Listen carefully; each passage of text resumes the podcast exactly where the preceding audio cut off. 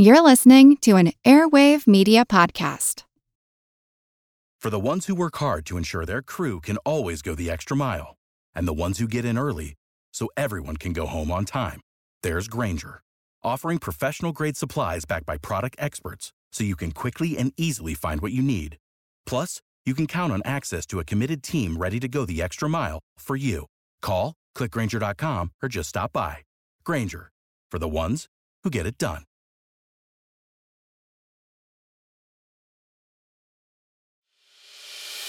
As a longtime foreign correspondent, I've worked in lots of places, but nowhere as important to the world as China. I'm Jane Perlez, former Beijing bureau chief for the New York Times. Join me on my new podcast, Face Off US versus China, where I'll take you behind the scenes in the tumultuous US China relationship. Find Face Off wherever you get your podcasts.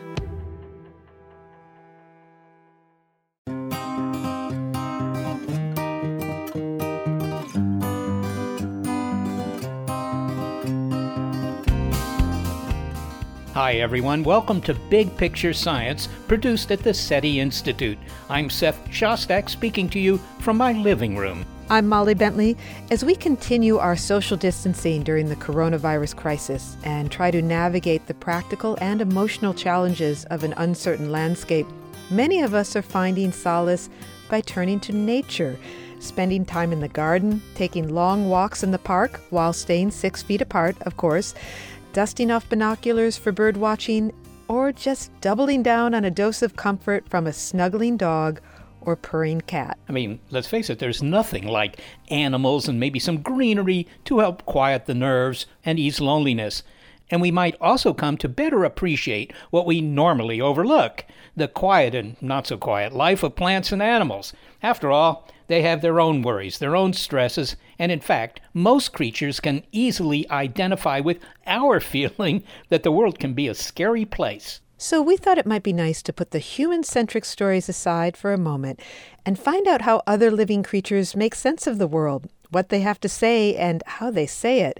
What follows are a few of our favorite interviews with researchers who investigate what high frequency squeals, chemical pulses, and electrical activity reveal about the world around us. And let's put it this way you are not the only species who is stressed out by social distancing. This episode is Let's Take a Pause. And fittingly, we begin by going straight to the dogs. Many people are paying especially close attention to the news cycle these days. But your nose for news is just not a match for your pooches. For a dog, the air is filled with information. They have hundreds of millions more olfactory receptors in their snouts than we do, making them serious sniffers.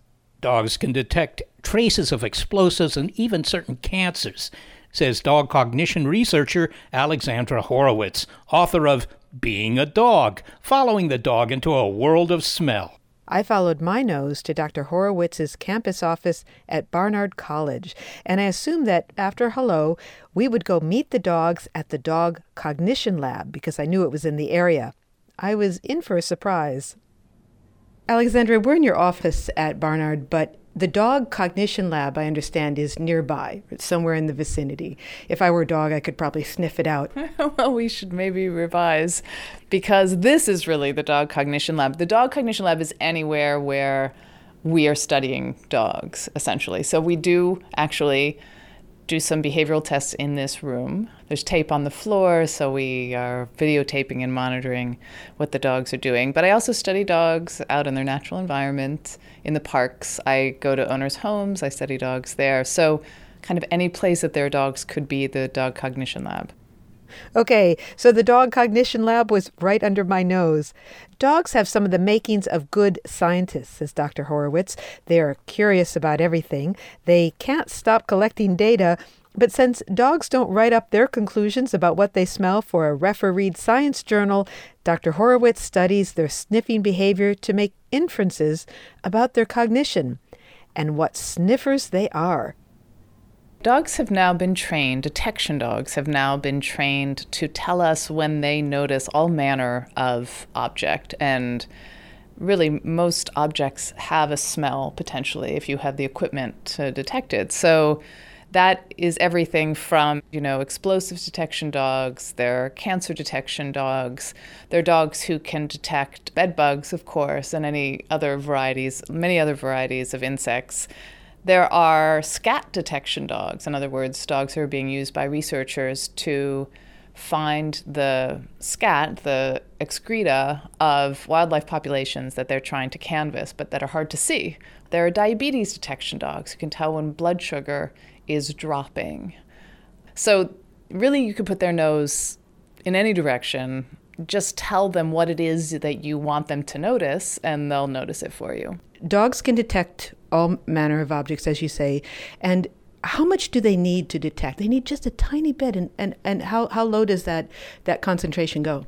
Right, they often need only a very little bit. So I think it's something on the order of a picogram, a trillionth of a gram of TNT or other explosive for an explosive detection dog to to notice it. That's at a far uh, lower threshold that we can detect it. We have decent noses, but we don't bother to sniff things. The detection threshold is really different depending on the odorant. So some objects, they really need that minimal amount. Others, they might need more like a millionth of a gram, much, much more. I'd like to pick up on something you said it, uh, dogs can detect cancer, and I understand that they can detect certain kinds of melanoma, and you also said diabetes. So I wonder if that suggests that we are emitting something from our skin. Is it our skin that they're smelling?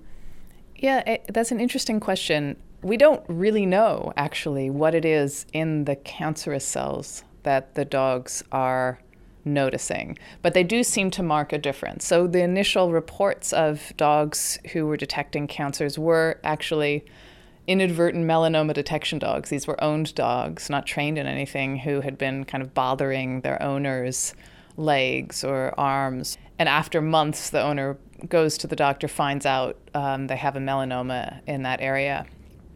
And because of stories like that, which were published in The Lancet, researchers started doing dedicated testing to see oh, if you give a dog samples of exhaled breath, can they detect the exhaled breath that has uh, that come from a lung cancer patient? If you give them plasma from the body of, of an ovarian cancer patient, can they learn to distinguish it from a person who doesn't have ovarian cancer? And they can do that but what it is exactly in those samples that they're detecting is actually an open question. In fact, there are researchers trying to figure it out. There are hundreds of odorants in those samples. What's the one or the combination of them that the dog detects? People would like to know because they'd like to create an electronic nose that could find that same odorant, but they, they haven't done that yet. Dogs are very good at detecting their owner's smell, but if we really scrubbed ourselves down or maybe put on perfume or did something to our own scent, would we succeed in masking the smell from our dogs? I, no, I don't think so. There's a there's a scene in Cool Hand Luke where the character is trying to escape from prison. The, the dog, their dogs are after him, and he's trying to escape, and he crosses rivers so that they can't catch his trail. Of course, they can catch his trail, and he puts down pepper. And this works to get the dogs off his trail, it would not work. You could cover yourself in pepper. The dog, you still smell the way you smell. I think what that points out is the difference between our human understanding of how we or others smell we think of it as like a, an event, like, oh, I smell now. No, no, no. Like it's a state. We always smell. Like we have a smell. Things have a smell. That's okay. That's who you are. What is interesting too about the difference between dogs and humans is we as you say, we, we think that it's binary. Things smell or they don't smell, but we also render a judgment on those smells. Coffee and burritos, for example, smell great. Other things, garbage, do not smell good. But there's not a lot of in between. But you write that for a dog, this is not so. Uh, they, they're not rendering a judgment. They're not things that they like to smell or things that they don't like to smell. I think for the most part, that's the case.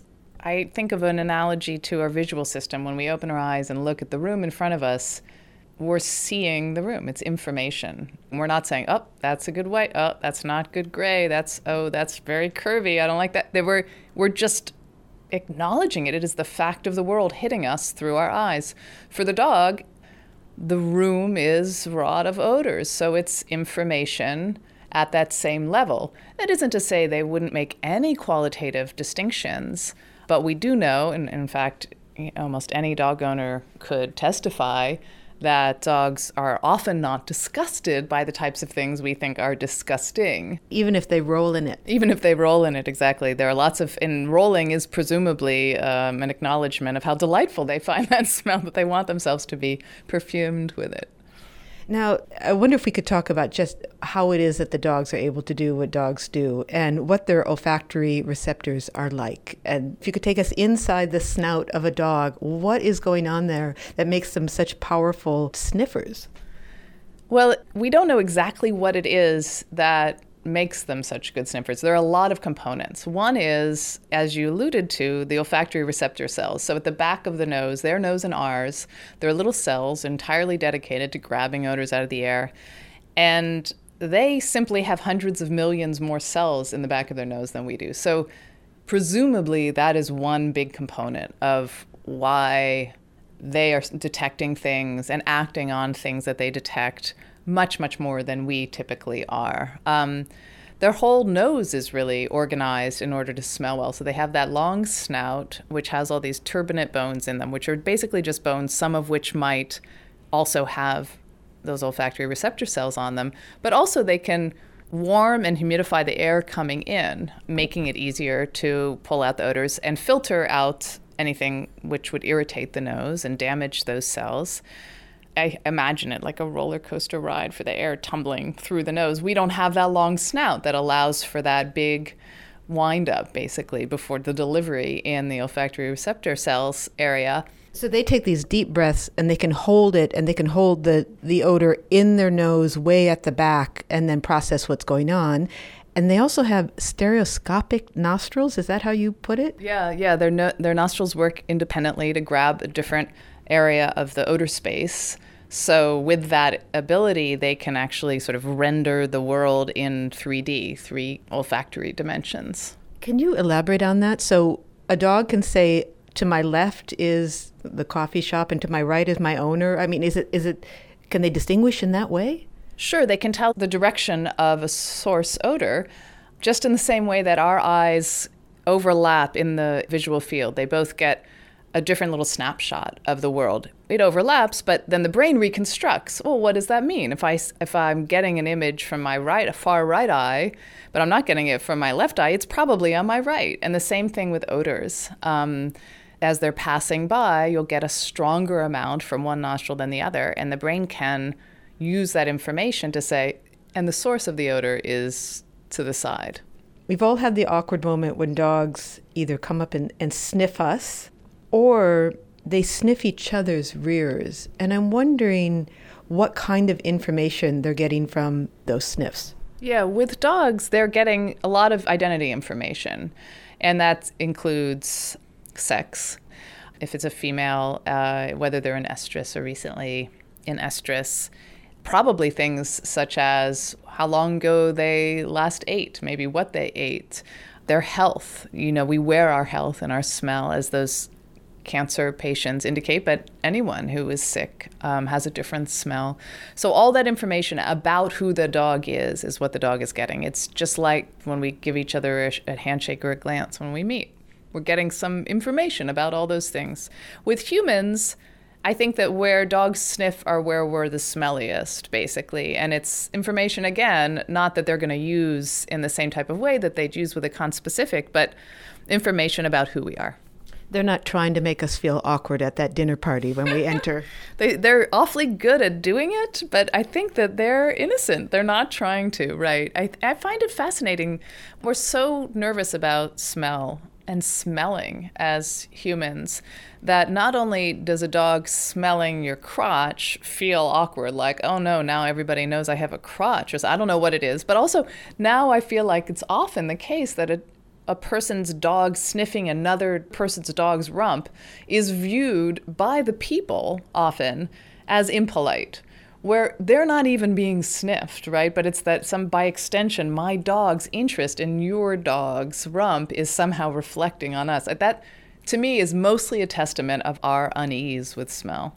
In fact, you write that our discomfort with the dog's sniffing the world has prompted some owners to pull their dogs back. And so dogs aren't sniffing as much as they would like to because they're getting the signal that they shouldn't be sniffing, although that's what they do. Right. I don't think we're ready to accept often that dogs are sniffing creatures.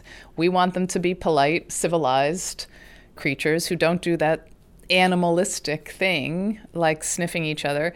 And I found that um, a lot of dogs were coming into my studies where I'm basically asking them to sniff something I put on the floor, um, a sample of their own pee. Other times, it's a quantity of food. It's it, they're usually benign stimuli.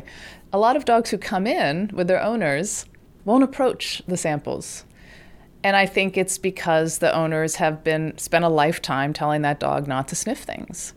Actually, when we pull our dog away from those smells, we're telling them they're not allowed to, you know, use that perceptual organ and they and they're pretty cooperative. They kind of stop using it as much. It's sad. Yeah, I mean they can learn to use it again, right? And when they come upon this, you know, it must be like discovering your own superpower.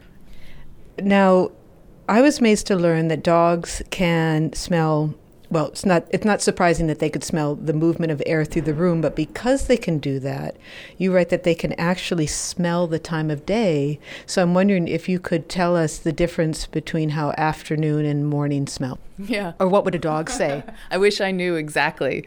But I think I can almost imagine a little bit. It's like the way seasons have a different smell, right? You might notice the advent of spring. But a lot more is happening when the seasons change than in our living room throughout the day. Well, the temperature of the room changes all day, right? I think that's what it is. It's that airflow through the day is pretty reliable. Um, air rises along the walls as the room is warmed, and then it, it kind of hugs the ceiling and then starts falling and it kind of crashes into itself imagery of this is kind of wonderful, like uh, backwards waterfalls of air going up the walls and then and then crashing down as a waterfall in the middle of the room. So I haven't seen an example of how dogs do use this to tell a time of day, but we can see that dogs are attuned to odors in different parts of the room at different times of the day. So they're presumably marking the day by this airflow, this natural airflow. Um, so, for instance, one's own smell in the room will be moved to the side of the room in your absence as the day goes on. When you were going through the self directed experiment on trying to improve your own smelling ability so you could smell like your dog, um, did you ever sit in a room and, and try to see if you could smell the different times of day? I haven't sat in the room the way dogs might sit in the room all day and try to smell the difference. I don't think I have the acuity for that. But I have done other, and I regularly do other exercises still that try to bring smell in prominently. So when I wake up in the morning, I try to smell how late it is. You know, if I've if I don't set an alarm, so. And wait, wait, hang on. How, how do you smell how, how late it is? What what is what's six a.m. versus nine a.m. That's, that's exactly what you're trying to smell. You're trying to smell kind of the warmth of the day, how much of the day has happened there is a smell in a room at a certain time of day, and I think you might notice it if it was different. It's that type of thing, and I also try to figure out if there's anyone in the bed with me. You know, our dogs sleep with us, and so I have my husband, my cat, and two dogs, and my son who might be in the bed in the morning. And without hearing or seeing anything, I try to just notice by smell if anyone's in the bed. And sometimes I can do it, not not reliably, not all the time. But that's the type of thing I try to do to imagine a little bit what it might be like to be that dog. I assume you've invested in a king size bed? yeah, it's the biggest bed you can get, yeah. Alexandra Horowitz, thank you so much for speaking with us. My pleasure. Alexandra Horowitz is a dog cognition researcher at Barnard College and the author of Being a Dog Following the Dog into a World of Smell. Well, I have to say, you know, two things about that really uh, made an impression on me, Molly. To begin with, the sensitivity of these dogs. You know, one nanogram of material is enough for a dog to be able to smell it. That seems like, you know, pretty good, pretty good sensitivity to me. But the other thing is the fact that they can use their nostrils individually to kind of map out the world around them, the world of smell. I mean, just the way I presume somebody who is visually impaired maps out the world on the basis of sounds, These dogs are doing it on the basis of smell. Well, that's right. And I like the idea of making sense of your world through other inputs. Well, you are not the only one who suffers the discomfort of isolation. A whale of a story coming up as we tune into tales of adaptation and survival from other living creatures. It's Let's Take a Pause on Big Picture Science. Introducing Wondersuite from Bluehost.com, the tool that makes WordPress wonderful for everyone. Website creation is hard, but now with Bluehost, you can answer a few simple questions about your business and goals, and the Wondersuite tools will automatically lay out your WordPress website or store in minutes. Seriously. From there, you can customize your design, pick your brand colors, and add blocks. No custom theme or coding required. You'll get content suggestions that you can keep or revise, and with Yoast SEO built in, we automatically help you get found in search engines. From step by step guidance to suggested plugins to an AI powered help bot. Our built in tools make WordPress wonderful for everyone. Whether you're a beginner or a pro, you can join over 2 million Bluehost users. Go to bluehost.com slash wondersuite. That's bluehost.com slash wondersuite.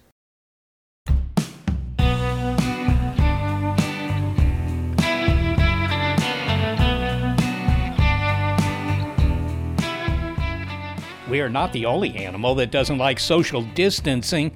The narwhal, which is a medium sized whale that lives in the waters of the Arctic, doesn't like to be separated from its buddies or its family for very long either. While we text or teleconference, the narwhal reaches out to others using echolocation clicks and vocalizations, both of which can travel effectively over long distances in the water. Now, that may make their communications the original clickbait and the oceans a kind of worldwide wet, but either way, these creatures endure their own stresses navigating a changing environment. This beach in Aptos, California is the closest that I'll get to narwhals today. These animals are diving and swimming in the cold, briny waters of eastern Canada and Greenland, surfacing tusks first in a gap of Arctic sea ice. That long snaggletooth of the males makes the narwhal distinctive and also the weirdest among whales, but it's only one reason this animal intrigues scientists. My name is Susanna Blackwell. I'm a bioacoustician with Greeneridge Sciences. Dr. Blackwell and her team designed an ingenious method of recording narwhals. They attach suction cups to the dorsal ridge of a few whales. Then they attach acoustic devices to the cups using a tie that was designed to dissolve after a few days. The tie dissolved and set the acoustic devices free, which Dr. Blackwell and her team used GPS to recover. We're discovering narwhals make all kinds of sounds that we didn't know about because uh, we'd never recorded them in the way we have. In some ways, it's a race against time. Thawing ice due to climate change is opening up the Arctic to new sounds, that of cruise ship engines and the seismic soundings of oil surveyors. We're concerned about the effects of man made sounds on narwhals in the Arctic. Let's move out of the wind and go to Dr. Blackwell's home. It's just a short walk away. She says she has a surprise. Okay, come up. I'm going to show you the narwhal tusk. You have a narwhal tusk here in your Yeah. home. Yes.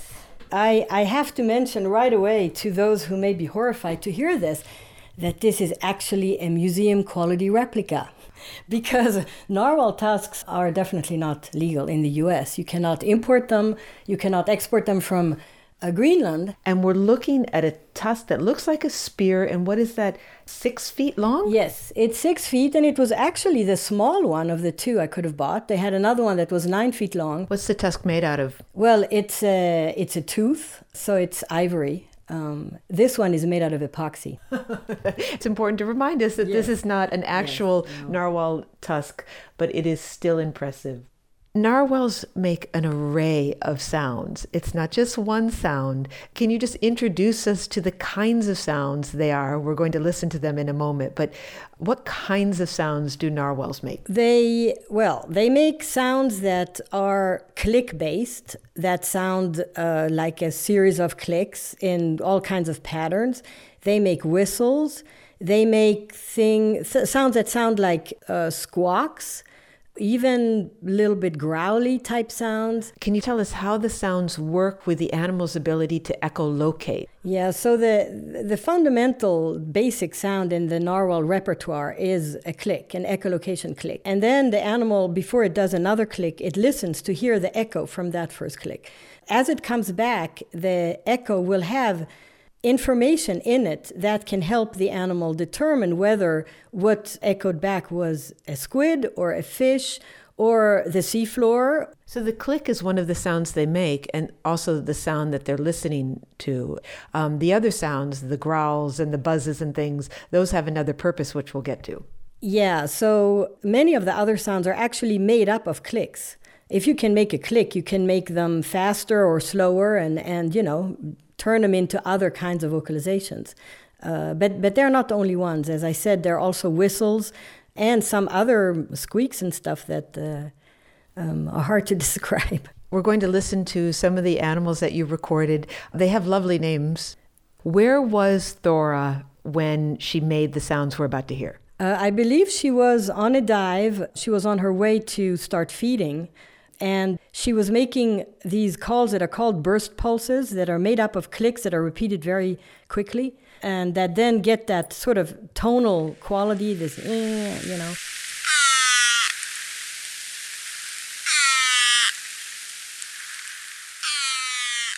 Do we know she, why she's making this particular sound? We don't, but uh, these burst pulses have an individual quality to them. That is, no two animals seem to make the same burst pulses. But it's unique to that animal. It's unique to that animal, yeah. It seems to be unique. They are often produced, if the animal is isolated, for example, and is trying to find its buddies, uh, they may produce this sound. And, and if that sound is linked to the animal, you can immediately see how it would be a way for them to get together again because they heard, you know, whatever, Johnny calling. And so they know it's him because they recognize his call. We'll hear a different sound from Frida. The reason I included that particular sample uh, was that I thought it sounded funny. It sounded like one of those things that kids blow in. A trumpet? Yeah, like a trumpet or something. And and this is not one of those burst pulses. So this is just one of the many other sounds that narwhals make.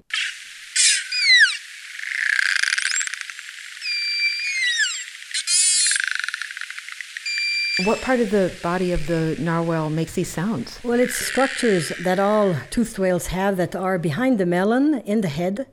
They look like little lips. In fact, in sperm whales, they're called monkey lips. And it's uh, using pressurized air that they, they you know, I don't, I'm not sure how exactly it works, but uh, they make, make these clicks like that. You say it's in the head. It's Yes. so it's not in like their throat or the chest. No. It's in their head. Yeah, yeah. And behind that bulbous thing that's called the melon. They're saying something and what they're saying has some intentionality. Yes. To give you an example, a mother may call her calf over uh, because she detected some danger or something. One of the many reasons that you did this recording project, you're concerned with human made sound in the ways in which it might be disrupting their environment. And what kind of sounds are we talking about?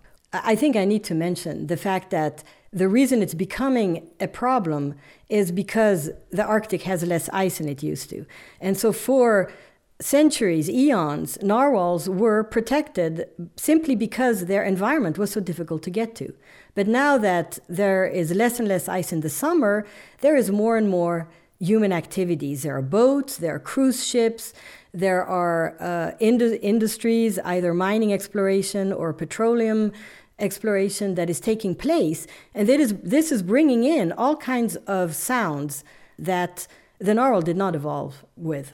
We're concerned that uh, these activities may have effects on the animals that could be detrimental to the survival, the long term survival of, of the species. One of your particular concerns is the airgun pulse. Where are air guns used? So air guns are used by the seismic industry that when they are looking for oil and gas in the seafloor, and uh, and they can do that by uh, utilizing these loud sounds that are directed down towards the seafloor and that bounce off the different layers, and then these echoes are analyzed back, sort of a little bit like the whales themselves do with echolocation. And, and so they can come up with whether there are petroleum reserves down in the seafloor. And those sounds are very high amplitude, so they're, they're basically loud. If it weren't for these human made sounds that are now echoing through the Arctic, what's the loudest sound that a narwhal would hear? Well, actually, the icebergs that are cracking are incredibly loud. The thing is, an iceberg will crack and maybe crack again a minute later, but then that's it. It's not like seismic exploration often takes place over sometimes weeks continuously, where they are every 10 or 20 seconds uh, doing another shot. And those sounds could do two things for the whales disrupting their ability to communicate with each other, um, but also it would be frightening for the animal. Mm-hmm. So it might be going through over and over, being frightened and startled, being stressed out by these sounds. Mm-hmm. Yeah, sure enough. And, and in the studies we've done to date, we've discovered one bay where the animals seem to do a lot of feeding. They always seem to go there and do a lot of feeding. And just to give you an example, if that is where the sound source was and they left that bay, well, then maybe they wouldn't be feeding as much, uh, which would be a serious effect. Let's listen to Balder. Balder is a is a male narwhal, so presumably he has one of those big tusks. He was a little male. he has a little tusk. Okay, let's hear what he has to say.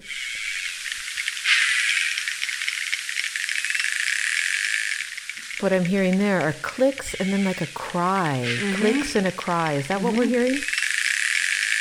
Yeah, so the clicks are certainly clicks by all kinds of animals that are around there that are clicking for, you know, whatever reason. Maybe they're they're foraging.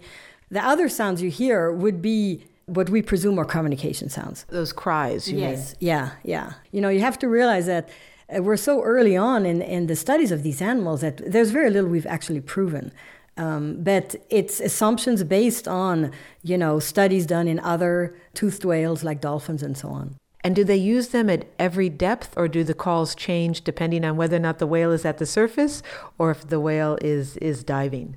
The vast majority of these calls that we have sort of lumped into this you know big category of social calls because we assume they are for communication, uh, they, they tend to occur near the surface.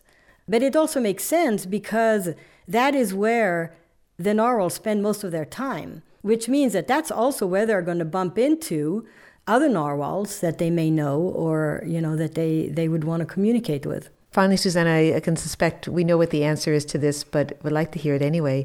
What's the closest that you've gotten to a narwhal, um, and and what is it like to be so close to such an incredible creature? Well, I've stood in the water with my hand on a narwhal while it was being instrumented with, with our equipment. And it's, uh, th- this is funny. This is difficult for me. Um, it, it's a very, it's the kind of thing you don't forget. You're in awe, basically. Uh, this animal is, is uh, superbly adapted to its environment and has done just fine, you know, without encountering humans for millions of years. And, and now suddenly things are changing so rapidly for them in their environment in, in more ways than one. I mentioned the, the industrial stuff, but it's also the waters are warming. There's maybe not going to be ice in the summer any longer. And those are fundamental changes. And so we could so easily just be responsible for them disappearing.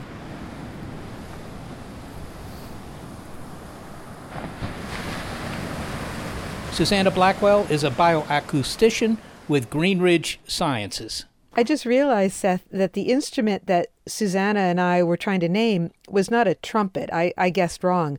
I think she meant a kazoo. Well, you know, I noticed that they use clicks a lot, and that's just like the bats, right? I mean, if you could hear bats, they kind of sound like clicks too.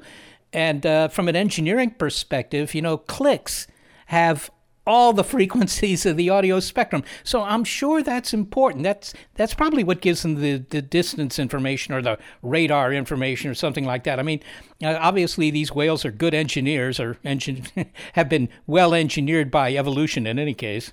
Right, and they depend on those sounds to communicate with their family and their friends, because it sounds like they do have friends. And it's very touching to hear that, like us, they depend on their social and familiar relationships, and that they're encountering environmental changes that are presenting challenges to maintaining them. Yeah, well, it's another case in which social animals tend to be very intelligent. Whales, after all, are said to be quite smart.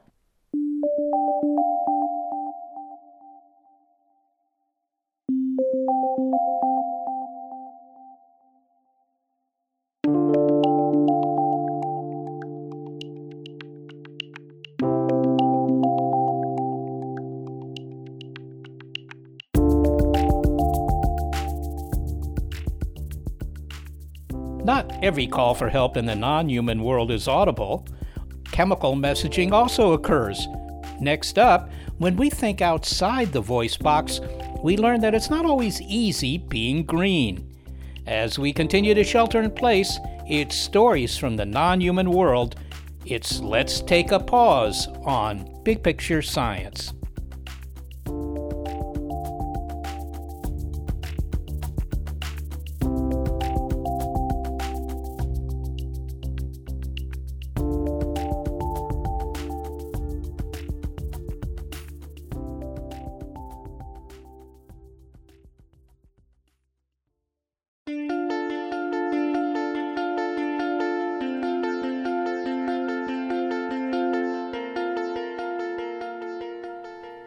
Humans are wielding whatever weapons they have to defend themselves against a dangerous virus. But imagine for a moment that the scary threat in your life was a giant hairy monster opening up its maw to chomp down on you. Well, this is the situation that some plants face. Today, we have greater insights into their strategy for defense and how they sound the alarm when under attack. By bioengineering a fluorescent protein into a plant, a team of scientists can watch it light up when it's being threatened and where the all hands on deck message actually goes. Simon Gilroy is a professor in the botany department at the University of Wisconsin Madison. As a research scientist who studies how plants sense and respond to the world, his experiments are designed to produce quantitative data. But for as how he feels about his subjects, he's not neutral. I teach an introductory biology class on plant biology, and we start off with I'm going to tell you why plants are 11 on the 1 to 10 scale of awesomeness. If you're not already convinced about this, okay, fair enough. You're a member of the clamorous animal kingdom, not the silent chlorophyll producing world. But that potted philodendron in the corner, well, it's more like you than you know plants have exactly the same problems that we have, that sometimes the world is not a nice place to be. And if a plant's being eaten, it doesn't have the luxury of running away. But that doesn't mean it's without options. Plants are good at producing chemicals, so they can make toxins or something that tastes bad to act as a deterrent. And now we have some insight, literally, how they do this. In order to understand how chemical signals travel throughout a plant, Dr. Gilroy and his team engineered some plants to fluoresce when attacked. That's right, they light up.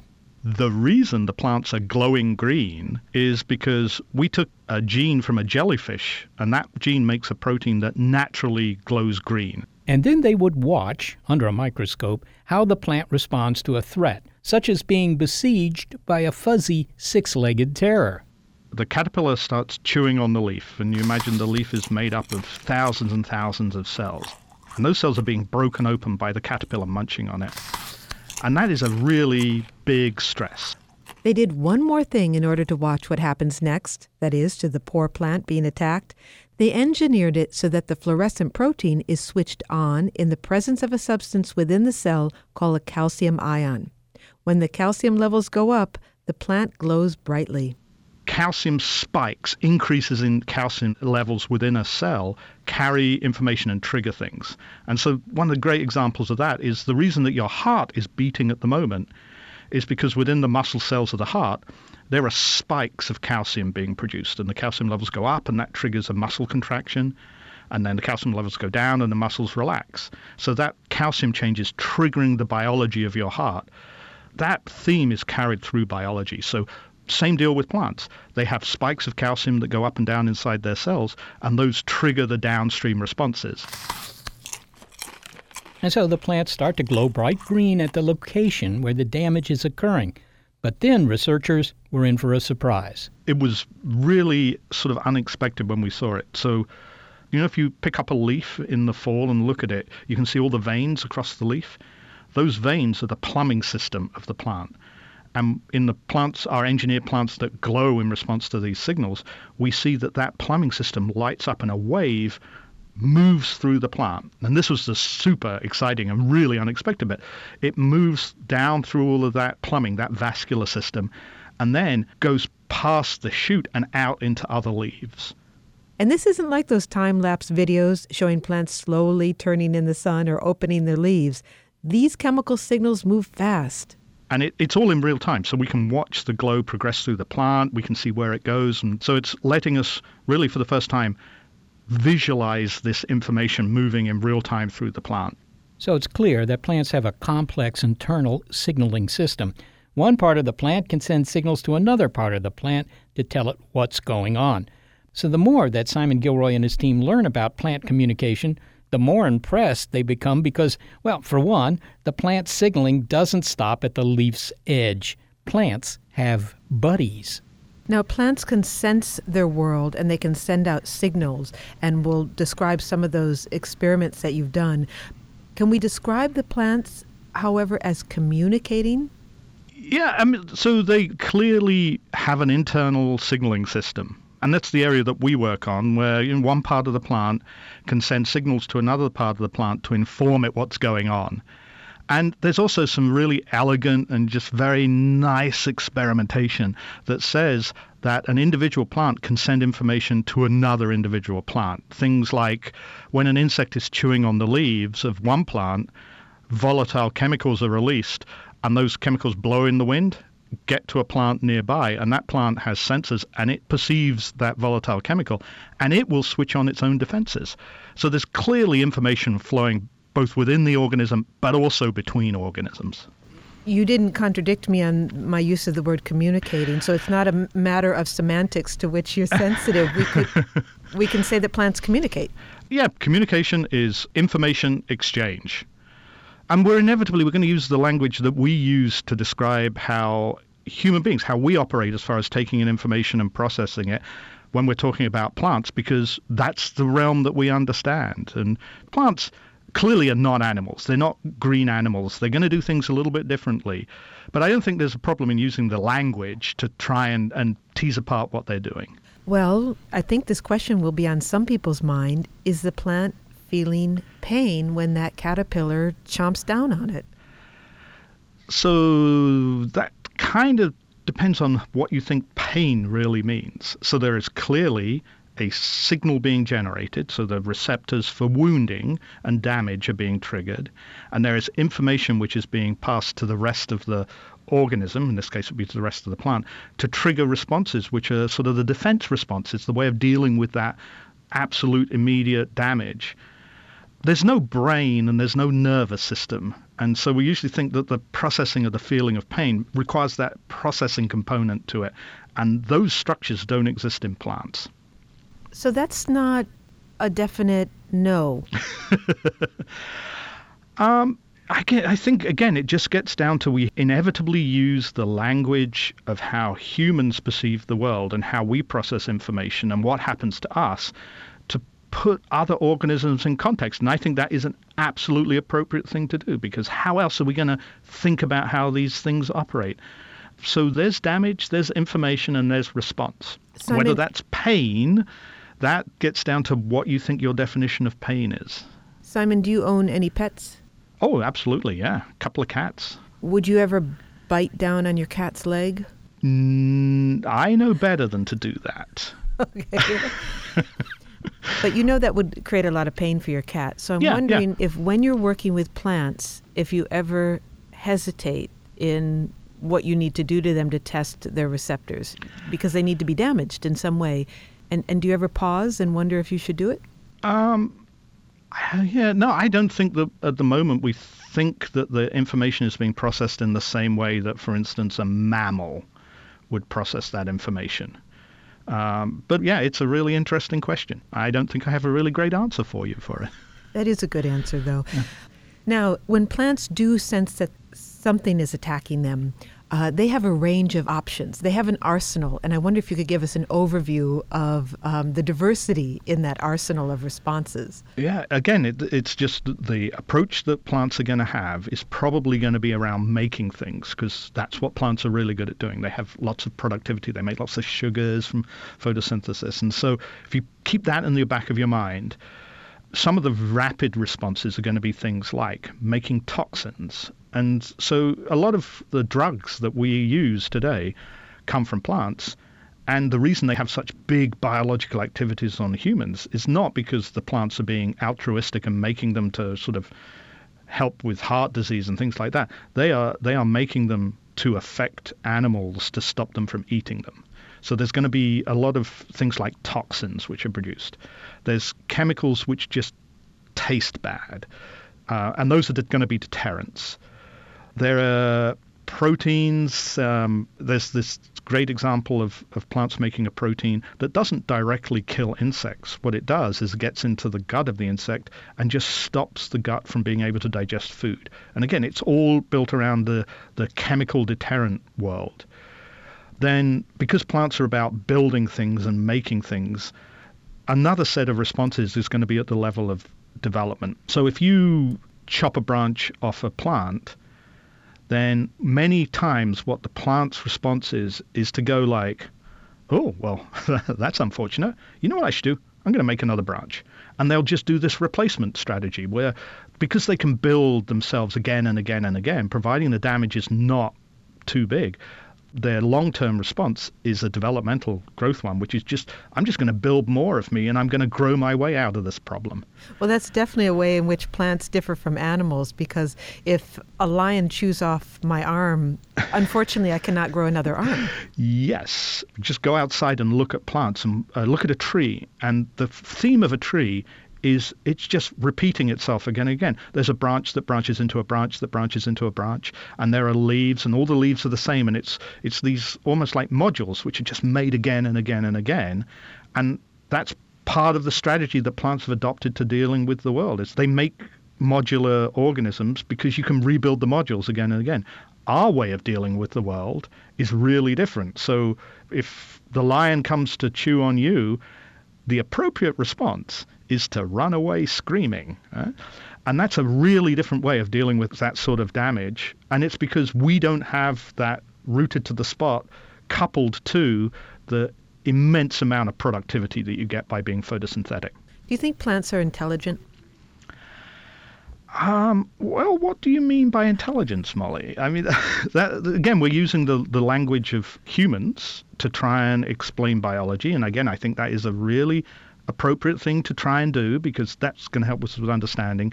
But it really depends on what you mean by intelligence. Plants take in information, and I would argue they're probably better at it than we are because we have the luxury of we don't really have to know what's going on. If something bad is going on, you don't precisely have to know what's going on to get up and walk away. But if you're a plant, you have to know exactly what is happening to you because you have to respond, and the response is going to be the appropriate response to defend yourself or grow in the right way or whatever is the correct thing to do. Plants can take in the color of light, the intensity of light, whether they're watered or not, carbon dioxide levels, you know, lots of pieces of information, and integrate all of that information together in order to have the correct output. So at that level, they are taking in information, processing it, and triggering appropriate responses. Whether that you call that intelligence, I think, is entirely up to you.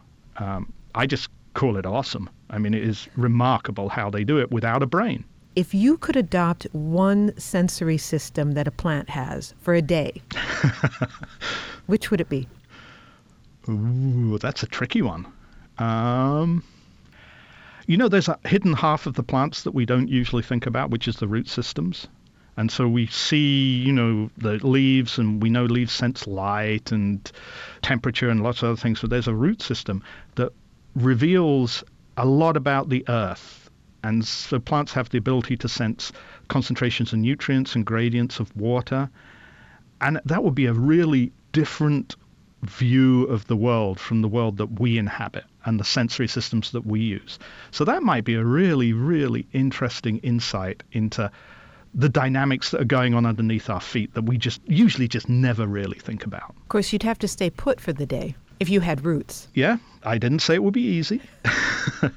yeah, it would bring you into the world of the challenges, but also the opportunities that you get by having that way of dealing with the environment around you. And so plants have access to resources that humans don't.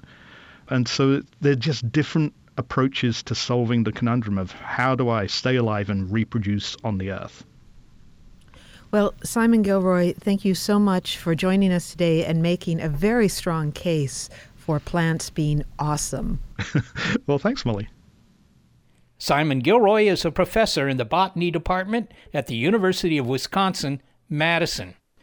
Well, I guess the big picture here is that as human centric as we are, right, uh, we're worried about the virus and so forth, you know, the plants and animals of this planet, they have to battle things that are you know, at least as dangerous every day, all day. And it's just impressive to me how well equipped they are to do that. And I like the idea that of all the cool abilities of a plant, Dr. Gilroy is most impressed with the root system, and that resonates with all of us who are reaching out to support one another and who value the human support system. Well, really, it's the human support system along with our pets and plants. And although we've said this before, here's a final thought again. There's a lot of misinformation out there about the outbreak, including pseudoscience remedies and false statements about how you can test yourself at home.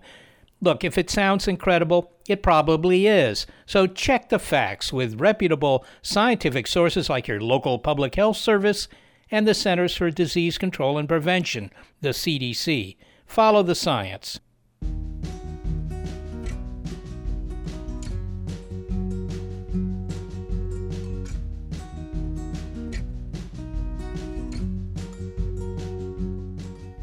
We couldn't do this show without senior producer Gary Niederhoff and assistant producer Sarah Derwin. Thank you to them for their help and for continuing to work on the show from their homes. I am executive producer of Big Picture Science, Molly Bentley. Thanks also to financial support from Rena Shulsky David and Sammy David and to the William K. Bowes Jr. Foundation. Big Picture Science is produced at the SETI Institute, a nonprofit education and research organization that investigates, among other things, the longevity of civilizations.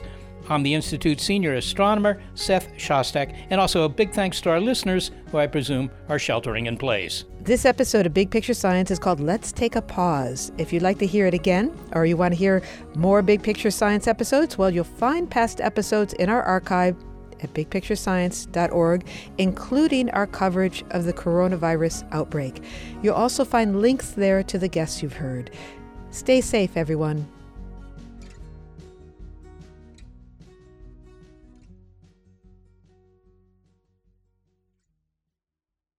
Save big money when you start your next project today at Menards. Convert your current recess lighting with energy saving LED downlights from Feit Electric. They're bright and install easily in just minutes. They also go from regular lighting to nightlight mode with just a simple flip of a switch. Save big on all Feit lighting products now at Menards. Shop our lighting options today in store and on menards.com. Save big money